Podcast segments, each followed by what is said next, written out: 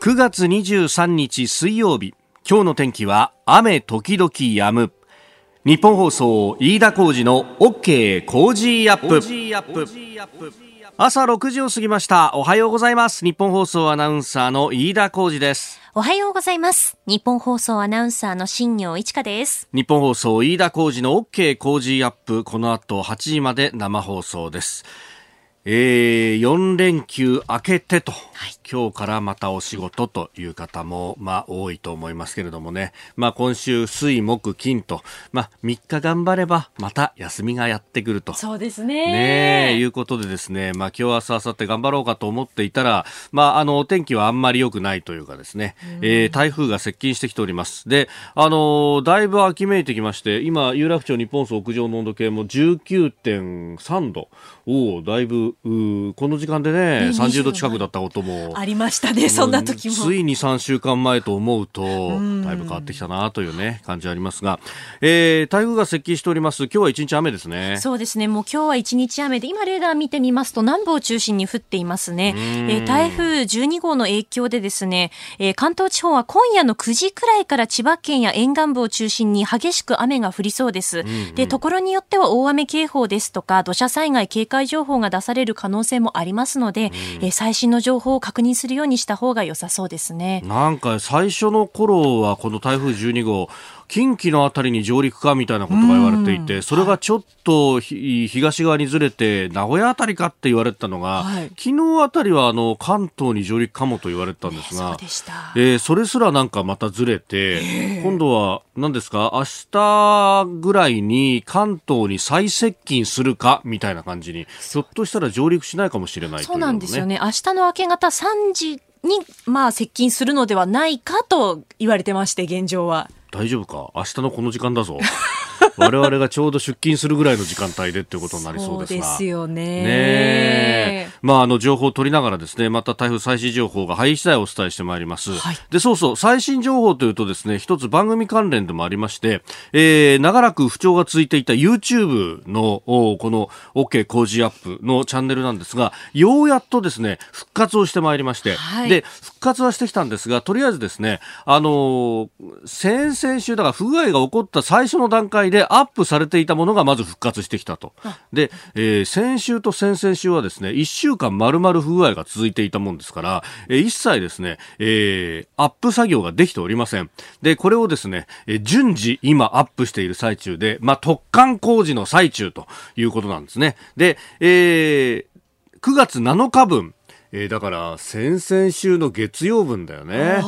えー、不具合が起こった最初の日ですがこの日の分だけ今アップしたというですね本当何してくれんだって話なんですが、えー、今後順次ですね、8、9、10、11、12と、で、まあ今週分先アップした方がいいかねなんて話をしてますが、まあ、あの、なんとかですね、これスタッフの皆さんが頑張ってくれてまして、え、えー、こ今日中になんとかこの抜けてる分はアップできるかなという感じであの考えております。まあまた不具合が起こったりするとどうしようもないんですが、あのちょっとですねまだあのご不明かかるかと思いますけれどもね、えー、YouTube の方もご愛顧いただければと。で YouTube まだ上がってないというところはですね、えー、ラジコのタイムフリーだとかあるいは、えー、まあ2週間前だともうタイムフリーラジコ使えないので、えー、ポッドキャストで、はい、お聞きいただければと。あの日本村のですねこの OK 工事アップのサイトを開いていただきますと、そこで、あの、アプリが埋め込まれてますんで、パソコンで見る場合はですね、えー、ポッドキャスト、そのまま聞くことができますんで、えー、ぜひ一つご愛顧いただければと思います。なんとか復旧してきているという状況です。はいあなたの声を届けますリスナーズオピニオンニュースについてのご意見をお待ちしております。今朝のコメンテーターは数量政策学者の高橋洋一さんです。え取り上げるニュース、まずは、えー、25日と言われておりますが、就任後初の日中首脳電話会談を調整中という菅総理についてです。それから国連総会各国首脳による一般討論演説が始まりました。アメリカのトランプ大統領、中国習近平国家主席、さらにロシアのプーチン大統領の一般討論演説が行われております。それから TikTok の提携交渉でトランプ大統領、中国企業が関与しているなら承認は撤回するぞというふうに発言しております。ます。えー、そしてニュースキーワード、フィンセン文書。まあ、これいろんなところの話題が出てきておりますね。えー、そして GoTo イベント、さらに商店街というところ、来月中旬に開始へというニュースも入ってきました。今週はご意見をいただいた方の中から抽選で毎日5人の方にケンコーマヨネーズのマヨネーズとドレッシングの3本セットをプレゼントしています。ポッドキャストでお聞きのあなたにもプレゼントが当たるチャンスです。 Cozy up の番組ホームページにプレゼント応募フォームがあります。こちらに住所やお名前、電話番号を登録してご応募ください。ここが気になるです。まあ、あの、4連休から明けてということでね、えー、新聞の紙面もね、えー、ちょっと、まあ、薄めという感じ。まあ、あの、株式の相場がずっと動いてませんので、まあ、それもあってというところですが、えー、そうすると、まあ、結構ネットなどをこう使ってですね、えー、情報収集ということになるんですが、あのここのところタイムラインなどで結構いろいろ出てくるのがですね、あの、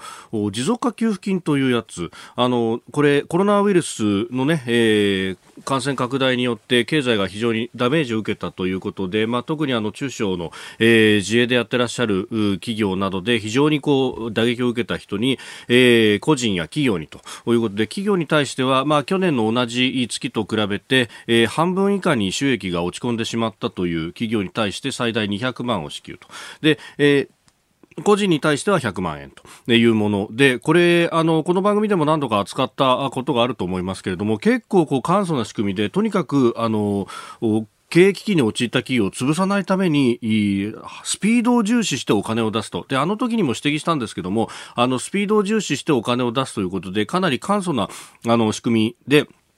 えーえー、チェックをするということでしたんで、えー、おそらく先々になると、まあこれで不正受給だなんだということで、えー、いろいろ問題になると、問題になるんだろうけれども、あの政府としてはそういうのをまあ全部目をつぶった上でですね、えー、とにかくお金を出していくんであろうと、まあ実際そういうようなことをですね、それに近いニュアンスのことを、あの、言っていた政府関係者の方もいらっしゃったんで、まあそうやって腹をくくったんだなと思ったんですが、えー、ここへ来てやっぱりこの不正ってものがいろいろ出てきたというのが、えー、沖縄県で、えー、起こっております。で、あの、これ、沖縄県の事例はですね、あの、ただの不正というだけでなくって、そこにメディア関係者が絡んできてるということがありますんで、非常にこれが悪質だということが出てきております。あの、まあ、えー、コンサルタントの方と税理士さんと、そして、えー、沖縄タイムズという会社の社員の総務局付けの40代の方、まあ、この3人がですね、えー、ある意味、こう、一体となって、で、えー、その沖縄タイムズの関連会社も含めての社員だけじゃなくて、知人など、まあ、やっぱり、こう、新聞社で働くということになると、こう、いろいろ、あの、人脈が構築されますんで、知人や友人が増えるということ。で、その人たちも含めて、かなり、あの、県警の捜査では100人以上の人たちが、えー、絡んできていて、これひょっとすると積もり積もって億単位になる可能性があるというようなですね、で、えー、全国規模の詐欺事件に発展する可能性もあるというふうに、えー、報じられております。地元のメディアでは結構大きく報じられているようなんですが、まあ、あの、うん、ちょ、こういったですね、まあ、あの、帳簿を少し、こう、いじってみたいなこともあるんじゃないかということが指摘されていたんですけれども、まあ、これ、あの、その真ん中のところに、メディアの人が入っていたというのは非常にこれ問題だというところで、えー、まあ、あの、会社としても調査をしているようですけれども、まあ、これもうすでに司法の手に渡ってますんで、えー、警察がどうこう捜査をするのかというところで、えー、行くんだろうと。で、その背後に、えー、暴力団だとか半グレと呼ばれる反社会的な勢力の存在も濃厚に疑われるというようなことも報じられております。まあ、ただこれがですね、その持続化給付金全体として、えー、おそらくですね、この先は、このメディア云々というところの話ではなく、持続化給付金のこのスキームが、チェックがざるだったからこういう事件が起こるのだというようなですね、えー、論調、指摘が、あの、あるかもしれないんですが、あの当時の状況を今のですね、感覚でこれ裁こうとすると、ちょっと、えー、見誤るところがあるのかと。もうこれ、あの、悪いことした人は悪いことした人できちんと裁くということと、全体のこのスキームの中で、えー、あの当時、えー緊急的にお金を行き渡らせなければもっと路頭に迷う人が増えたかもしれないということは、これ切り分けて考えないと、10羽人からげにしてですね、こういうこう悪いことするやつが出るような仕組みは全部ダメだということになると、何もできないどころか救え、救うべく人を、救うべき人を救えなくなってしまうということも起こってしまいますんで、えー、これは、あの、切り分けて私は考えるべきなんだろうと。あの当時、まあ、小口の緊急の融資であったりとか、無担保無利子での、えー、融資であったりたりとか、こういう持続化給付金だったりとか、えー、やれることをやれるタイミングでどんどんやっていったというのは、あの当時もですね、すでに遅いんじゃないかという議論がありました。もっと早くやれというのは私も言ったと思うんですけれども、ただ、あのあの当時、あのタイミングで、えー、もっと厳しいチェックをするということになると、もっと遅くなっていたということも合わせて考えるとですね、えーえー当時何が重要だったのかというのはちょっと頭の片隅に置いといて記事を読んだ方がいいというふうに思いました。以上ここが気になるでした。ニュースについてメールやツイッターで様々いただいております。あの、尖閣周辺の状況についてなんですが、鹿児島指宿からですね、えー、南さんという方、メールで、えー、いただいております。ありがとうございます。えー、私の地元、指宿漁漁協の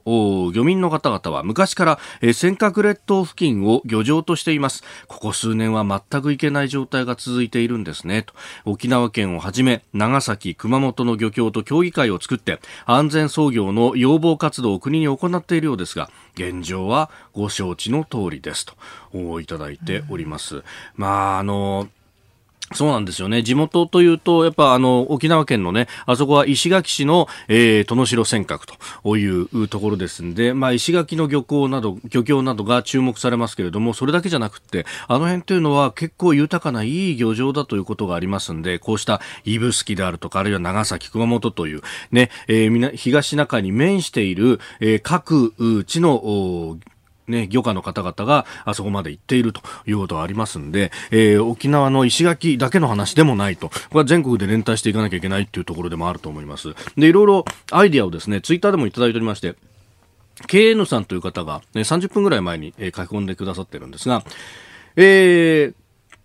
先日、高橋洋一さんが嫌いで尖閣を守るというお話もされていましたが、例えば、尖閣周辺で第二次大戦中の嫌いや魚雷や何かが偶然発見されて、その撤去のためとして自衛隊の部隊をしばらく、えー、派遣する、駐留させるというのはシナリオとしてありなんではないでしょうかと。えー、誘爆の恐れがあるとか、撤去が難航してるとか言いながら、半年くらい居座ったらいいんじゃないかと思いますと。まあ、確かにですね、あのー、海上自衛隊にも、この、かつて、えー、対戦の時などに、えー、浮かんで、えー、そのままになってしまって、えー、海底に、えー、まあ、埋没している機雷などを除去するという専門の部隊があったりとか、まあ、そのためのこう総海艇があったりとかしますんで、まあ、その技術というのは世界一流だとも言われております。で、まあ、こういう部隊があるということはですね、それをこう、戦略的に使うということも確かに、あるいは、あそこ、あの、尖閣列島はですね、まあ一部アメリカ軍の射爆場になっていて、まあ今も射爆場になっていると、えー、書類上はですね、いうところがあります。まあ当然ですね、そこにはあの、かつて、えー、射撃訓練などで使った時の、ね、え弾というのもあって、まあ、それは確かに危険物だって、そして沖縄には、えー、101不発弾処理隊という精鋭の部隊もあるということですね。彼らを派遣して、えー、そういったね、えー、こともきれいにクリーンにするというのも確かに、同じ国土を守るという意味でも重要だろうと。ね、いろんなアイディアが確かにありますね。さあ、そして、えー、まあ、もうすでにね、えー、9月23日、もうすぐ10月になっちゃうよねっていうですね、まあ1年早いなってこの時期から毎回思うんですが、えー、10月からですね、いろいろこう制度が変わるっていうところで、あの、ここのところ、スーパーで買い物してると、特にあの、お酒売り場、私、あの、吸い寄せられるようにふらふら行ってですね、えー、そのラベルとかを見ているだけでも楽しくなってしまうんですが、あの、10月から、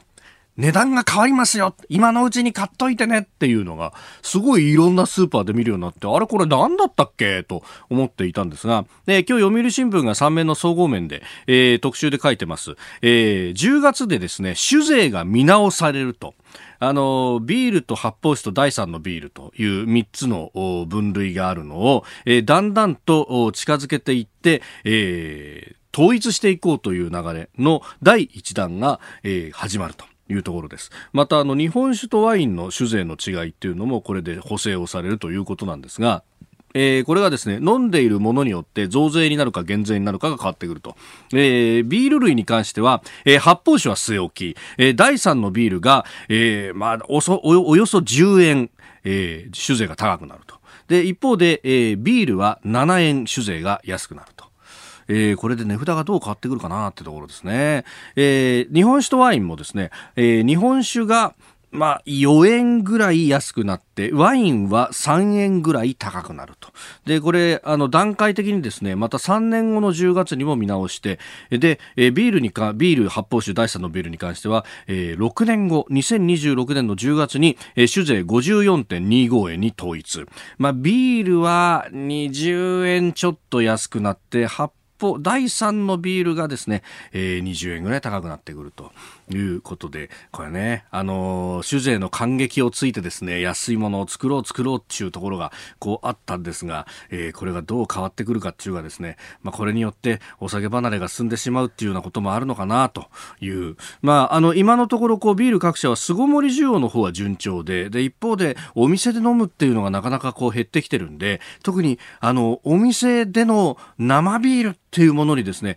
力を入れてきた、まあ、例えばこのアサヒビールールであるとかっていうのは、えー、結構打撃を受けているなんていうね。で、一方で、確かにあの値札見ても思うんですけど、お店ですね、生中一杯って頼むと、まあ、あの、500円を割ってくることはなかなかない。まあ、あの、お店によってはね、そこそ200円とか100円ぐらいでっていうお店もあるんですが、まあ、あの、それに対して、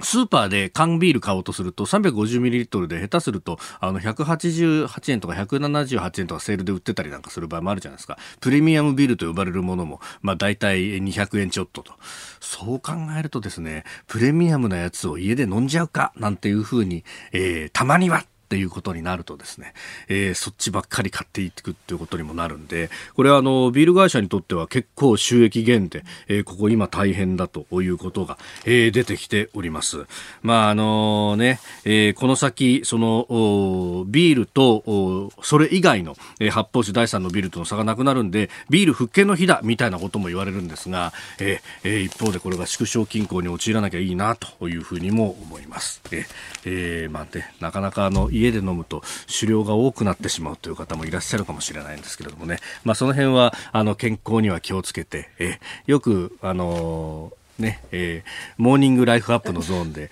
飲みすぎですっていうふうに怒られるんですが、ねえー、その辺もご参考にしていただければと思います。えー、ここが気になるプラスでした。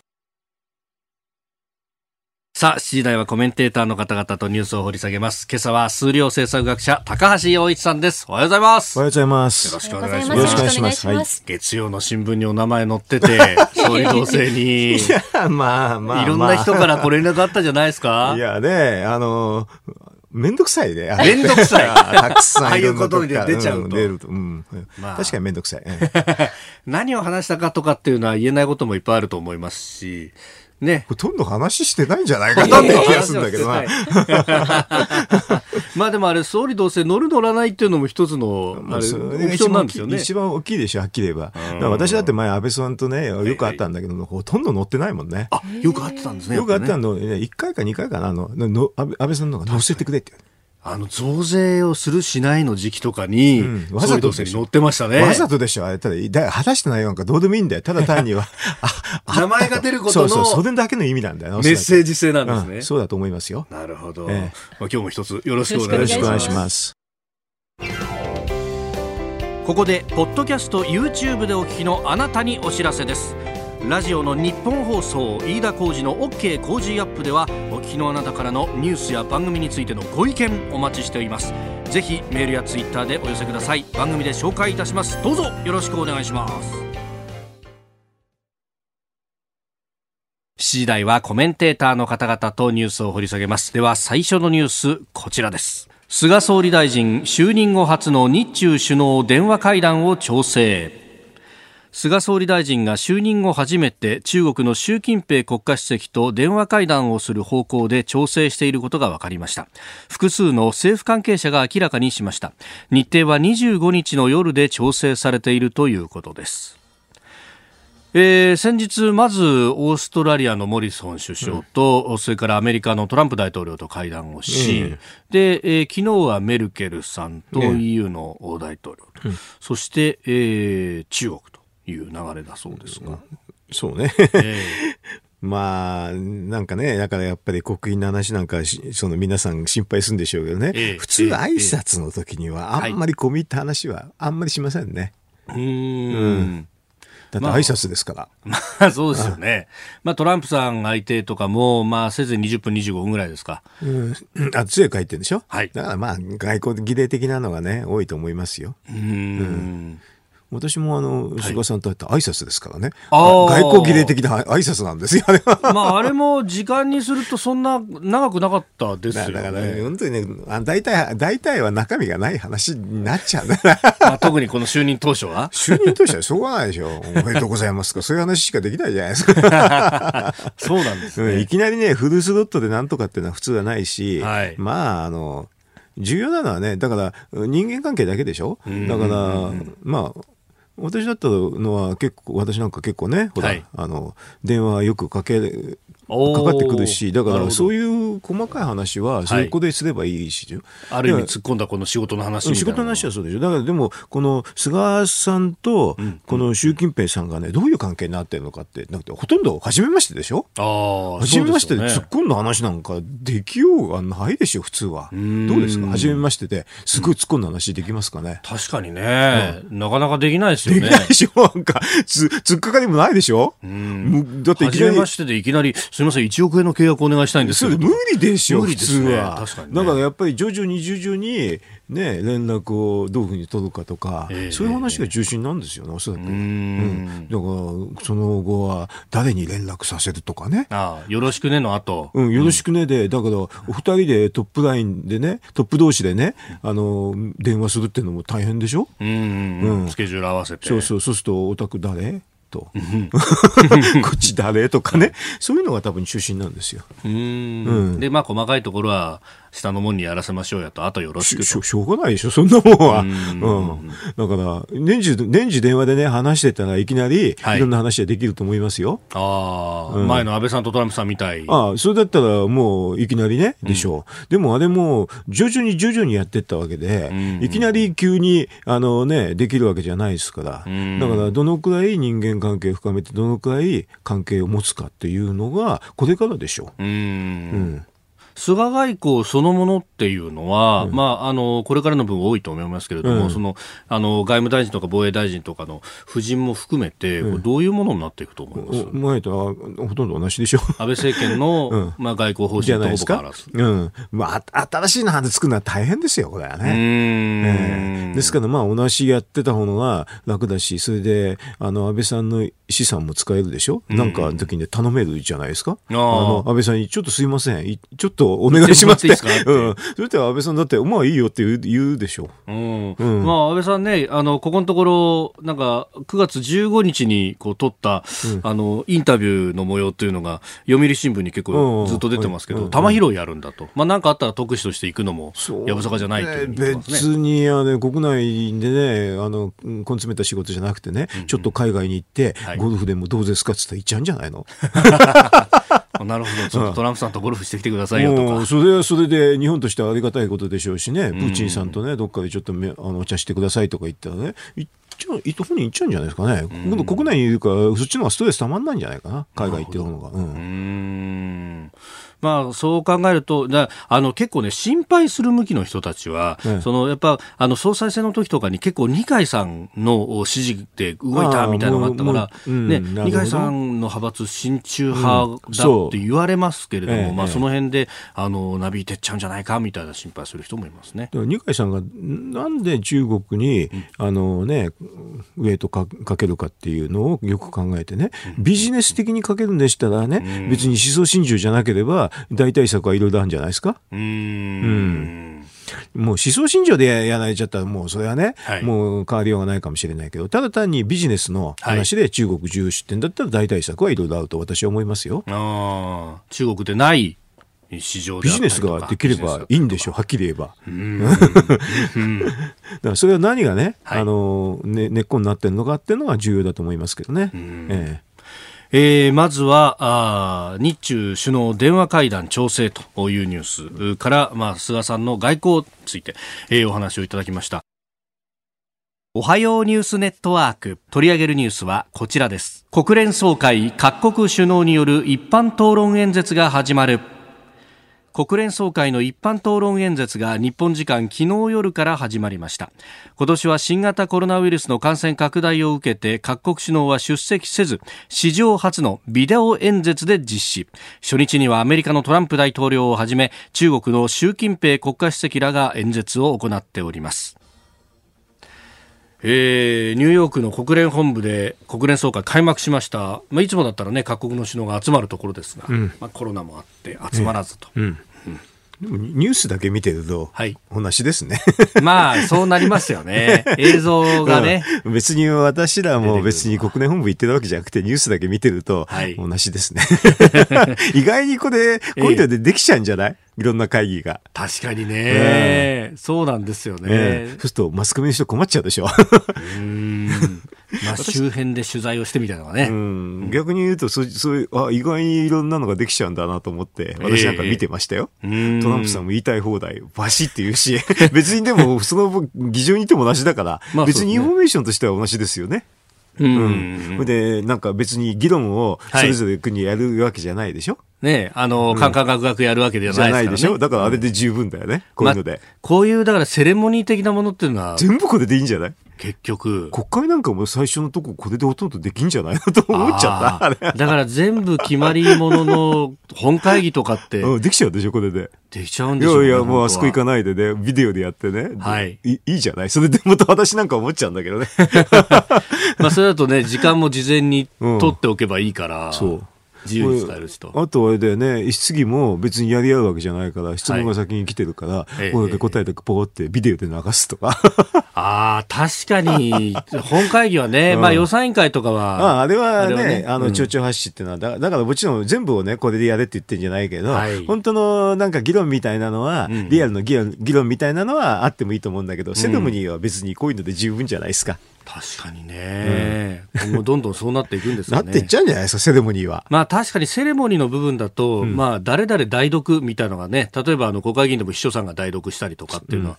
結構ざらにあるから、うん、まあそれの延長みたいなもんですか、うん、それを思ったらビデオでまだ本人が出てればいいんじゃない？あ、うん、これはもうあの事前だからそれぞれの国が面白いですよね。トランプは中国名指しで十何回もチャイナチャイナチャイナバイルスとかなんか言ってたしね。だからすんごい言ってたの。に習近平は何も言わんかったしね。確かにね。面白い面白いですね。まあ習近平氏はあの新型コロナに関してね名指しは避けて政治問題化汚名を着せることに反対するというふうに言ったらしいです発信源っていうかね、どっから生まれたかって言ったら、それはチャイナですよね。うんでだから昔の命名法だと、あの、あれはチャイナウイルスと言うんでしょうね、バイルスってね。あのチャイニーズバイルスって言っても普通ですよね。だってほ、ほな他だと香港風邪とかなんかっていろいろスペイン風邪とかたくさん言ってんじゃない？はい。うん。あれだからつい最近なんですよね、WHO でね、ルール変えて、ああいうのはやめようと言った。ほんのつい最近なんだよね。ああ、ええ、2006年とか7年ぐらいの通達というか、もうちょっともうちょっと後ですね。だから、あの、確か中国の人があれだね、はい、やって、やって、あの、なんか、ええ、事務局長やってるような時だったと思いましたけどね。はい、その前後ね。のね、うん、そうそう。うん、だから、まあ、すごく最近のルールなんでね。でも、ちょっとわかりにくいね、やっぱり正直言うとね。まあ、あの、なんですか、COVID-19 っていうふうに言われても、ね、だから新型なんとかって言うんだけど、まあ、次出たらまたどうすんのと。確かにね、うん、次のコロナが出た、ね、コロナウイルス発症のものが出ると、また年数新型になるのかとか、日本のニュースだとそうでしょ？新進型でしょ、まあ、その次で新新新とか。わけわかんなかったね。うん。どれがどれやらってことになってしまう、うん、まあこれねあのトランプさん相当中国に対してこう批判をすると、まあ、大統領選挙もありますんでね。でもこの言ってくれてることは結構まっとうで、はい、あの中国が最初ねあの世界に情報提供してくれなかったからとかね、あの WHO は実質的に中国のもんじゃねね指導でやってて、はい、違うことばっかり言ってたんじゃないのってそれは結構それ正しいのは正しいですよね。うんうんまあ、あのー、前々からね、えー、トランプさんも主張はしていたし、そういうことは言われていたことだけれども、うん、まあ、改めて。国連でも言ったと。ビデオで。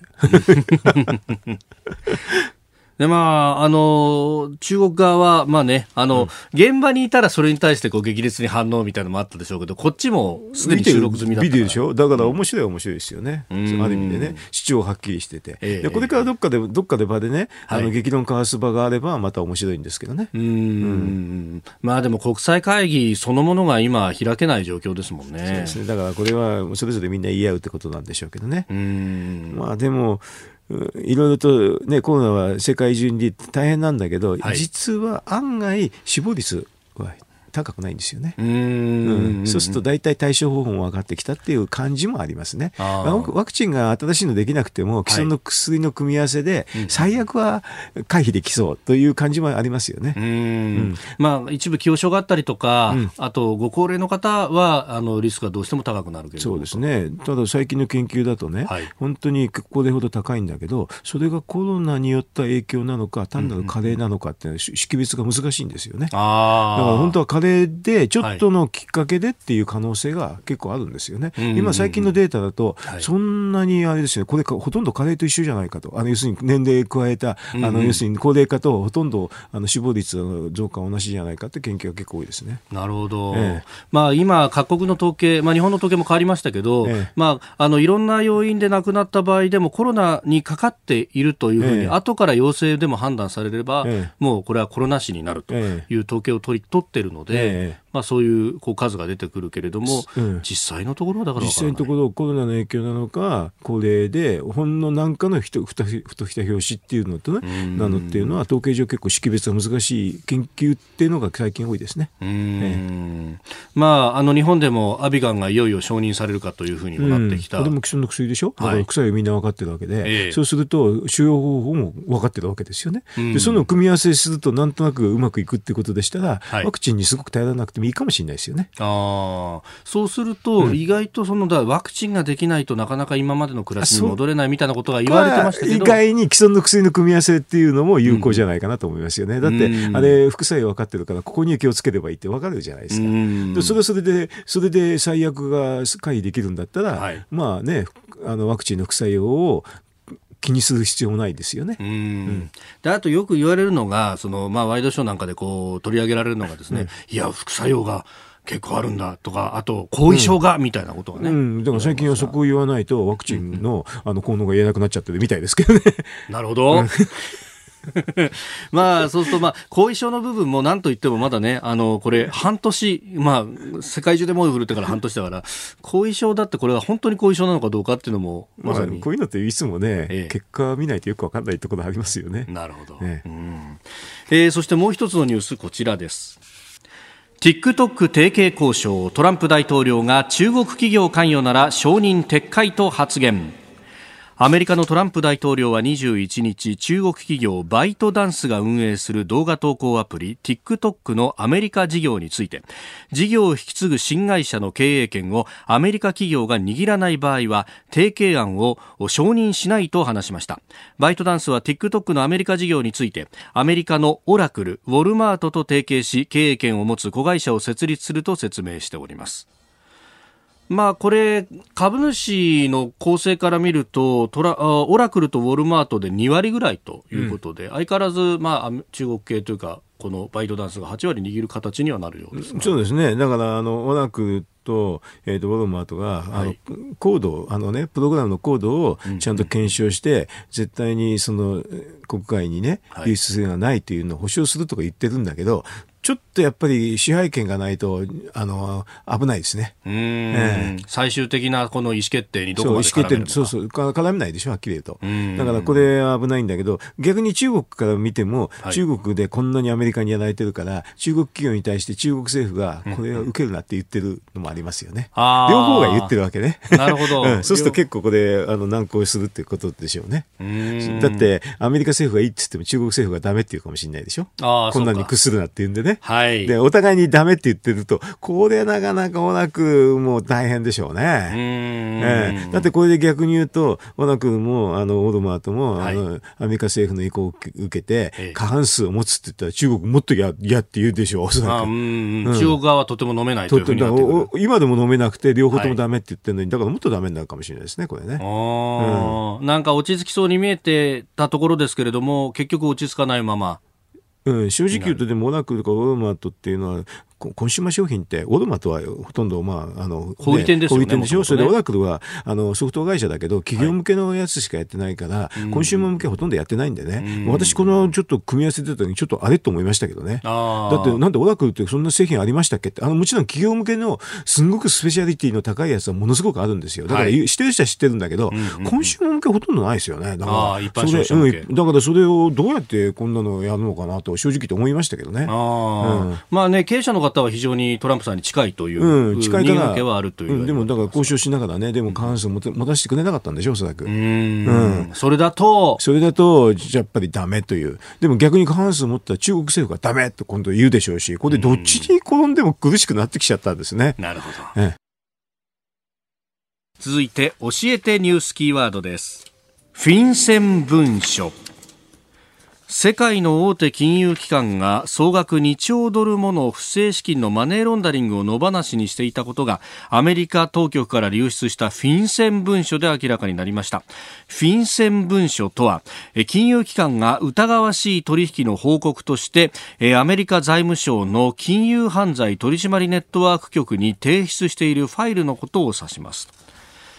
えー、このアメリカ財務省のね、えー、取締局のに提出されているファイルと、これが2500件以上あるうち、えー、2100件が不審な行動を報告したもので、でそれがあのバズフィードニュースというところに、えー、出たと。うんいう。で、そこからまあ今、あの、世界のメディアがそれをこう、ね、どんどん引用して報道するということになっておりますが、えーうん、まあね、いろんなマネロンの方法か。そうね。あの、はい、でもなんか、あの、パナマ文書とか、はい、あのパラダイス文書っていうのも出て、ね、出たんですけど、うん、その後、報道あんまりない、ないですね。確かにそうですよね。あの、ちょっと結論見えたこと言っちゃうとちょっとね、あの危険かもしれないけれど、えええ、これあの、まあ、多分ね、20年間ぐらいの間にこの回いろんな報告があったってことで、報告があると当然アメリカの財務省の方はきち、はい、まあ、調べるわけですよ。で。調べても何も出てこないっていうのも結構あるんですよね。うん、それをだからこれからマスコミが時間が経ってね、はい、後追いしても新しい話はなかなか出ない可能性が結構高いですね。あのまあ、すでに過去のものであるね、すごく古い話だし、はい、これで、まあ普通の民間金融機関、民間のね、報道会社がやったところで、実はよくわかんない。可能性が高いですね、はっきり言うとね。なるほど。ええ、この高度なまあ、金融マネーの仕組みとかだと、うん、報告があったときに、実は財務省、アメリカの財務省は調べてるわけね、調べてるけど、うまくいかなかったから表に出てないわけでしょ。なるほど、うん、こういうふうなあの疑義がある話っていうのはたくさんあるんですよね。うん、でもそれでうまく当たるか当たらないかっていうのは、捜査当局でも結構難しいんですよ。ええ、はあ。ええなるほどね。なんか、イギリスのあるね、うん、えー、住所に何百という、うん、登記がされているとかなんとか当然それを見て調べてるはずなんですよ。えー、ああ、うん、調べてんだけど、要するによくわかんないからや、もう仕方ないってんで諦めて、うんうん、まあそのままなんですよね。で、それをまただからね、はい、あの、野放図にしてたのがたくさんあったっていうふうな報道するけれど、実は、はい、あの、報告があったけど、えー、実際を調べても、あ、あ、わかんなかったっていうのが多分正しいんだと思いますけどね。報告があってね、多分あの、アメリカの財務省のこのチームがね、何もしてなかったっていうのはないと思いますよ。で、その報告のうちの何割かは多分調べてるんだと思うんですけどね。ええ、でも分からなかったんだ。分からなかった。うん、まあ、そういうことありますよ。あるんですね。あの、私も税務署長知った時に、たくさん来るんですよ。ほ、はい、いで調べろっていうわけ。うんうんうん、でも、当たんない。当たんない。当たんない。うん、わからない。はあ。うん、しょうがない。最後の最後、尻尾がつかめないっていうのはあるわけですか。怪しい取引だよな、うん、これみたいなのあっても、うん、たくさん、そういうのはたくさんあります。だから、でもマスコミはその怪しいってだけで報道して、それで事足りると終わるでしょ、うんうん、だからそれでいいんでしょうけど、じゃあどうなんのっていうとなかなかわかんない。ああ、なるほど。うん、まあ、その怪しいっていうのを報じることと、うん。えー、実際に摘発するのは全く違うんですよ。えー、もっと緻密に積み上げないけないだって緻密に積み上げないと、あの反証を下っちゃったらもうアウトでしょ、うん、だからあのただ怪しいっていうのはだからこの報告はみんな怪しいと思うから来てるわけなんだけどだからこれは報道できると思いますよ怪しいと、でもそれの結果なんかの犯罪を立証できたっていうのは少ないと思いますよ、えー、立証できてるんだったらすでに立証してるってことですか？立証してる、うん、うん。まああのー、ね結構今まだ断片的に報じられてると、まあ、これだけ資料が膨大なだけにってなります多分だからその解析だけで時間かかるから、うん、ますます過去の話を解析に時間かかってるかかるとももっと分かんなくなりますよ。うん、ちょっと申し訳ないけどね、マスコミの人にはね。だから多分それはなかなか難しいと思いますけどね。うん、これでなんか新しいのを見つけてすごい発見したら大したもんだと思いますよ。はい、だからそれはパナマ文書の時も一緒でしょ。うん。確かにいろんなものが出たけれども、うん、だからどうなったのって話でしょああそうか。それが冒頭の話なんですね、うん、そうそうそう、うん、だから別にこういうの否定するわけじゃないと報道はあれで言ってあとこの機密のが漏れたっていうのがちょっとそっちの私はびっくりしてますけどね、えーうんえー、でもあのこれで何か出るかっていうと結構難しいかもしれないな。うん、確かにあのパナマ文書だとかっていう時はウィキリークスだとかそういうものがあったということでしたけど、ええ、今回のこれに関しては、まあ、バズフィードが入手しみたいな。だ多分誰かがあのミスしたかリークしたかという話なんでしょうかね、うん、うん、別にリークされても多分ねあの過去の話だし、まあ、あの嫌疑みたいな話でですからね、うん、その情報元だけしっかりしてれば大したことないんですけど情報元なんか出ちゃうとちょっとね大変でしょうね。うん、まあ、このマネロンそのものは結構国際的には、まあね、2000年代入ってから2000年ぐらいからきちんとしてきてあのテロとかそういうのあったから、はい、まあ、日本もそうなんですけど、法律も全部できてて、いろんな報告義務とかそういうのあるんですよ、はい、だからそれで嫌疑があったら報告は行くのは行くんでしょうけどね。それで本当に立件するのは結構難しいかもしれませんね。も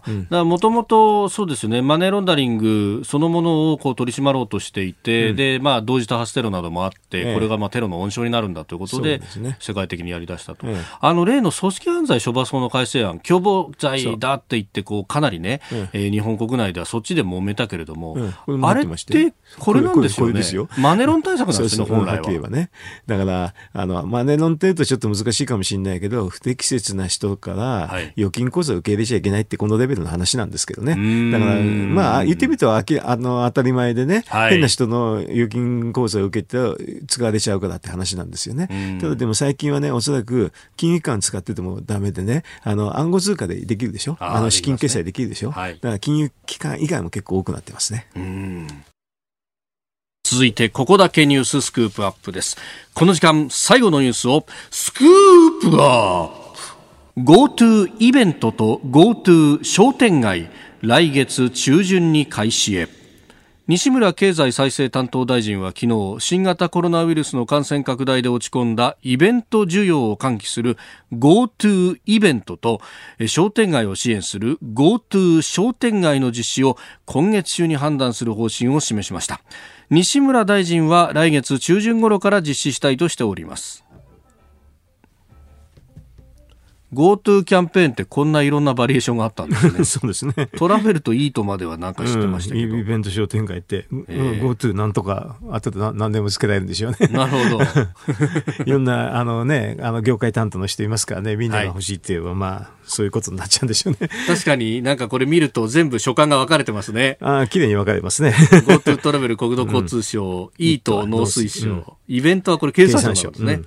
商店街が、あ、これも経産省。まあ大体だからな、なんか、その他はみんな経産省になるんですね。あ、なるほど。あの、特定の所管業界がないところは。ないよ、経産省になっちゃうから。だから大体どっかに落っこちるはずなんですよね。なるほど。しかし、これ、それこそ、あの、縦割りを打破するっていうふうに菅さん言ってました まあ、だから GoTo 店で分けてるんでしょ。なるほど、なるほど。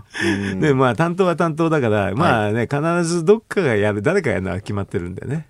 だからこれは GoTo で、まあ、でも予算要求も全部バタバタやってるから、でも官房あの官房長官のところでやると、はい、実は縦割りはないんですよね。一つの役所だから、うん、だからこういうのは、まあ、あの GoTo でね、はい、あの次元的なあの組織作ろうと思えばできますよね。あえー、コロナ対応 GoTo なんとか GoTo 庁とかね。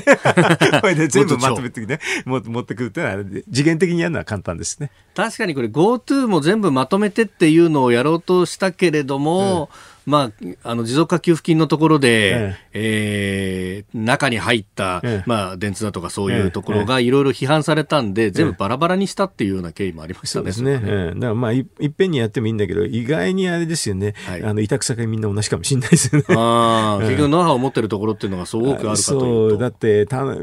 役人が全部やるってわけにいかんで、いかんできないでしょ？もともとできないんですよ、うん、役人はこういう実務はね。だから誰かに頼むしかないんですよね。うん、そうすると、電通か、あとは事業者団体しかないんですね。ええええ、で事業者団体の方行くと天下りって言われるしね。はい。はい。電通頼んでも文句やれるって。まあだから本当言うとね、あの、はい、デジタル化でね、直接個人に配れる仕組みがあったらこっちはそっちの方がいいんですけどね。うん直接個人に行かないから誰かね、業界とかなんか頼んじゃうわけでね。はい。うん。GoTo なんとかっていうのは、私なんかだとどちらかというと個人に直接補助金を給付して、はい、こういうのを喚起するのがいいんじゃないのという立場ですけど、ね、私はね。業界使わないでね。なるほど。うん、で、それをこう、使途を明確にというか、これにしか使えませんよみたいにしとくと、特定の。そういうのもできるし、でも、何を選ぶか個人の自由っていうのもあるんですよ。うん、そうするとね、ある意味でね、業界が頑張るよりかね、はい、その、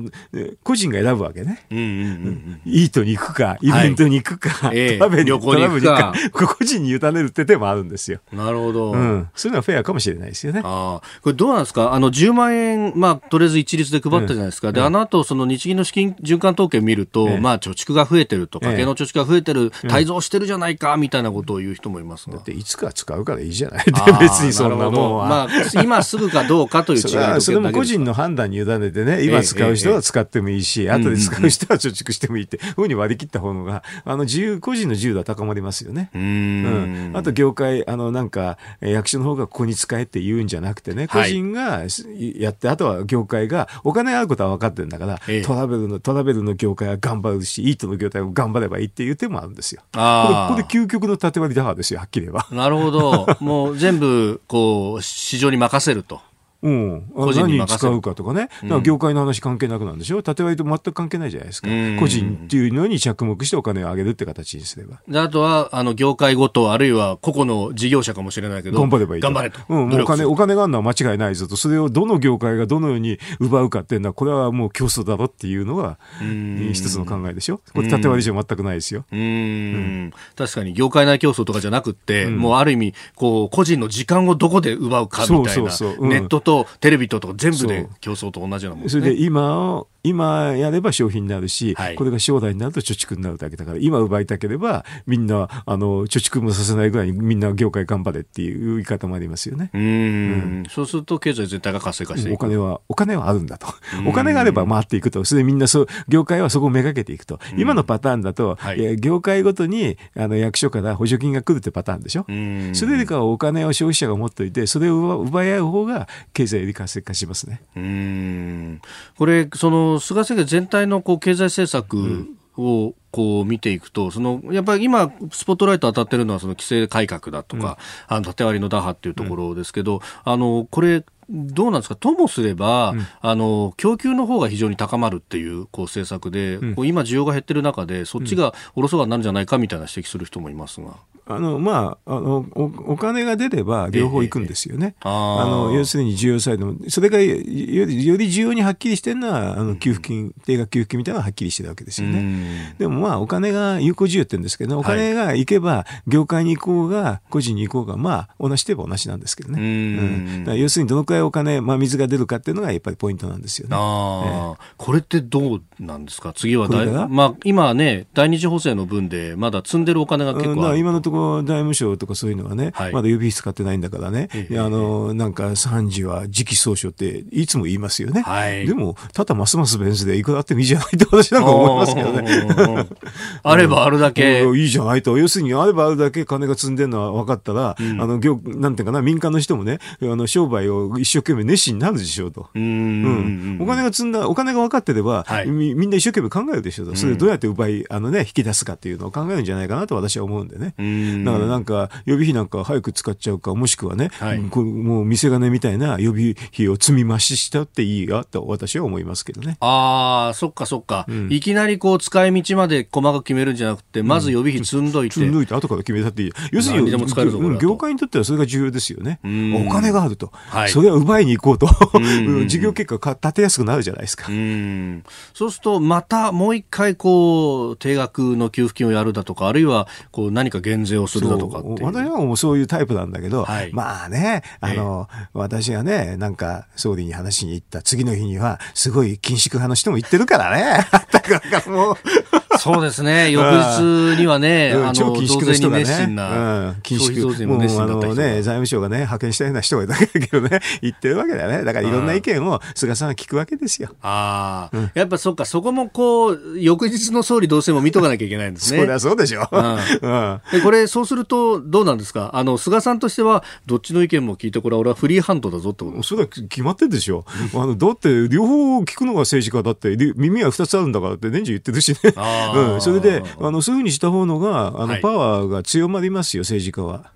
いつも両方聞いてんだって、どっち、最後どっちになるか分かんないって言った方がいいに決まってるんですよ。まあ、ギリギリまでどっちになるか分かんない、うん、最後俺が決断したって、それでいいんですけどね。それ最初からもう答えが見えちゃったら、もう政治家としてダメですから。なるほどね。うん、まあ、両方どっちに転ぶか分かんないってことは、どっちからもこういろんなものを引き出せると。あの、政策決定ってはっきりとね、両方聞いた方がいいですよ。はい、私だって別にいつもね、あの、相手の反対意見の人もね、聞きなさいって聞いた方がいいですよって言うタイプですよ。両方聞いてもらって判断するのが政治家ですって。だからささっき見たように耳は2つあるから、はい、両方聞けと聞いた方がいいですよと。うん、それでやったり、それがいっぱいフェアだと思いますよ。うん,、じゃあ、例えばそのね、コロナ禍で経済対策とか消費減税とかっていうのも、ギリギリまでこれは。だって分かんないでしょ。うん、それで最後はね、選挙みたいなのがあればね、はい、そこで決めればいいんでしょ、はいうん、その時の玉出しと、うん。いろんな意見があるのは間違いないですよ。だから財務省みたいな緊縮で言ってね、これから増税もっていう人もいるんだし、はい、まあいろんなタイプの人がいるんですよ、世の中。うん。これ、そのね、えー、選挙がいつあるだっていうのもまた。それも最後、総理が決めた話だから分からんすよね。こういうのはね。だって人の気持ちは分かんないし、はっきり言うと。うん。えー、GoTo イベント GoTo 商店街の話からあ菅政権の経済政策というところをお話しいただきました。今日もポッドキャスト YouTube でお聞きいただきまして本当にありがとうございました。この飯田浩二の OK Cozy up は東京有楽町のニッポン放送で月曜日から金曜日まで朝6時から8時で生放送でお送りしています。生放送を聞き逃したあなた。ぜひラジコのタイムフリーサービスでニュースやスポーツエンタメなどの情報をぜひチェックしてください。ポッドキャスト YouTube には盛り込んでいない情報もぜひチェックしてみてくださいね。6時台の教えて早起きドクターでは毎週お医者さんをお迎えして今知っておきたい健康に関する話題をお届けしています。女優の黒木瞳さんが毎週さまざまなゲストと対談する黒木瞳の朝ナビ。7時台は女優の原道子さんによるラジオエッセイ「原道子のいってらっしゃい」などニュース以外のコンテンツもご用意しています。さらにこの番組では公式ツイッターでも最新情報を配信中。スタジオで撮影した写真などもアップしています。さらにもう一つ飯田浩二アナウンサーが「夕刊富士」で毎週火曜日に飯田浩二の「そこまで言うか」を連載中です。こちらもぜひチェックしてください。